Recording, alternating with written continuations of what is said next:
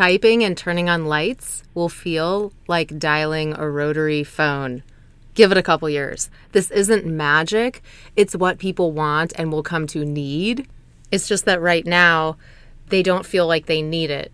And the idea of having to get up and turn on a light switch isn't too taxing. Oh, of course I have to get up and turn. What about getting up and changing the channel on the TV?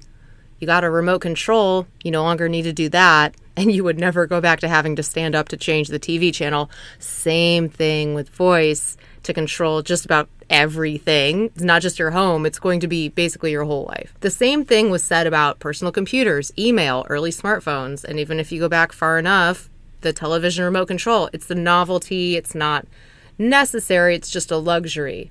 No. People gravitate toward ease of use. That's what you want. That's what your customers want.